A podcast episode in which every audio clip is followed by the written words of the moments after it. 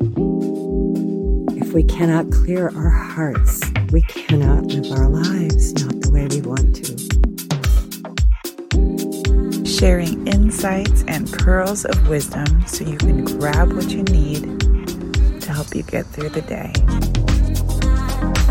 So, why not protect what I love with ferocity and fidelity?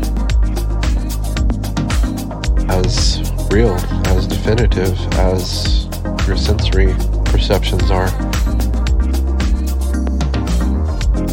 We've traversed many dimensions of existence hand in hand, and soul in soul, I should say.